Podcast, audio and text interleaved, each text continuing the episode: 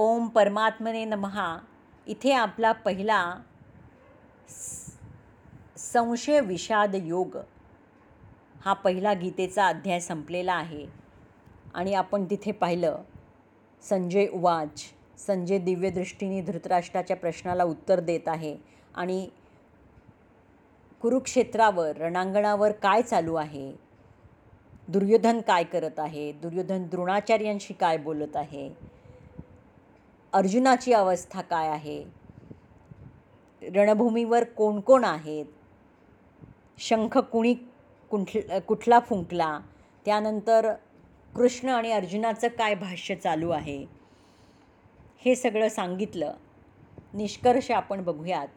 तर भगवद्गीता म्हणजे आपलं क्षेत्र आपलं शरीर आणि क्षेत्रज्ञ तो जाणणारा आत्मा यांच्या संघर्षाचं निरूपण आहे. ऐश्वरी ईश्वरी ऐश्वर्यानं संपन्न अशा भगवत स्वरूपाचं हे संगीत आहे. हे संगीत जिथं होतं ते युद्ध. क्षेत्र म्हणजे शरीर आणि या शरीरात दोन प्रवृत्ती वसत असतात. धर्मक्षेत्र आणि कुरुक्षेत्र. या दोन्ही क्षेत्रातील सेनांचं स्वरूप आणि त्यांच्या सामर्थ्याचा आधार काय आहे इथं सांगितलं गेलेलं आहे. शंखध्वनींनी त्यांच्या पराक्रमाचा परिचय करून दिला. त्यानंतर ज्या सेनांबरोबर युद्ध करावयाचं आहे त्याचंही निरीक्षण झालं. ती सेना अठरा अक्षोहिणी म्हणजे जवळजवळ साडेसहा अब्ज इतकी विशाल होती. परंतु ती अनंत अमर्याद आहे. प्रकृतीचे दोन दृष्टिकोन आहेत. एक आहे ती इष्टोन्मुखी प्रवृत्ती दैवी संपदा आणि दुसरी ती बहिर्मुखी प्रवृत्ती म्हणजे आसुरी संपदा. दोन्ही प्रकृतीचं स्वरूप आहेत फक्त एक कल्याणकारक मार्गानं प्रयाण होत असतं. परधर्म परमात्म्याकडं घेऊन जात असतं. तर दुसरी प्रकृतीला दिलासा देत असतं. प्रथम दैवी संपदा प्राप्त करून आसुरी संपदेचा नाश केला जातो आणि मग शाश्वत सनातन परब्रह्माचा साक्षात्कार होतो. मग दैवी संपदेची आवश्यकताही कमी होत जाते आणि मग युद्धाचा निकाल परिणामही समजला जातो. अर्जुन जेव्हा सैन्याचं निरीक्षण करत असतो तेव्हा ज्यांना मारावयाचा आहे तो सगळा आपला परिवार आहे. आप्त मित्र स्वजन आहेत असंच त्याला दिसतं. जेवढा आपला संबंध तेवढेच आपले जग असं प्रत्येकाला वाटत असतं. इथे अर्जुनालाही तसंच वाटलं होतं. दयाशीलतेच्या पहिल्या टप्प्यात पारिवारिक मोह अडसर रूप बाधक ठरत असतात. परंतु जेव्हा साधकाला समजतं की मधुर संबंधानंच भयंकर विच्छेद होणार आहे आपण ज्यांना जसे समजतो तसे ते संबंध मधुर नाहीत.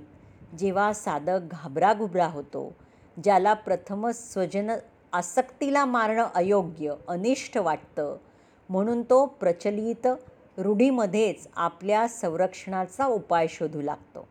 इथे अर्जुनानंही असंच केलं आहे. इथे तो म्हणतो कुलधर्म हाच सनातन शाश्वत धर्म आहे. या युद्धामुळे सनातन धर्म नष्ट होईल. कुळातील स्त्रियांचं अधपतन होईल. त्यातून वर्णसंकर होईल. त्यामुळे संपूर्ण कुळात कुलक्षयी लोकांना अनंत कालपर्यंत नरकवास भोगावा लागेल. म्हणून आपल्या सनातन धर्माचं रक्षण करण्यासाठी इथे अर्जुन व्याकुळ झालेला दिसत आहे. तो श्रीकृष्णाला विचारतो की आम्ही लोक बुद्धिमान विवेकी असताना आम्ही हे महापाप का बरं करावं? अर्थात त्याच्या मते श्रीकृष्णही हे पाप करायला सिद्ध झाले आहेत.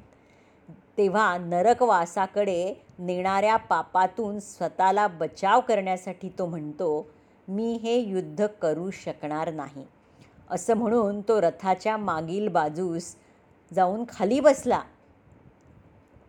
तोंड लपून म्हणजेच क्षेत्र आणि क्षेत्रज्ञ यांच्या संघर्षामधून त्यानं माघार घेतली. टीकाकारांनी या अध्यायाला अर्जुन विषाद योग असं म्हटलेलं आहे. अर्जुन हे दयाशीलतेचं प्रतीक आहे. सनातन धर्मासाठी विकल होणारं ते दयाशील लोकच विषाद योगाचं निमित्त बनत असतं.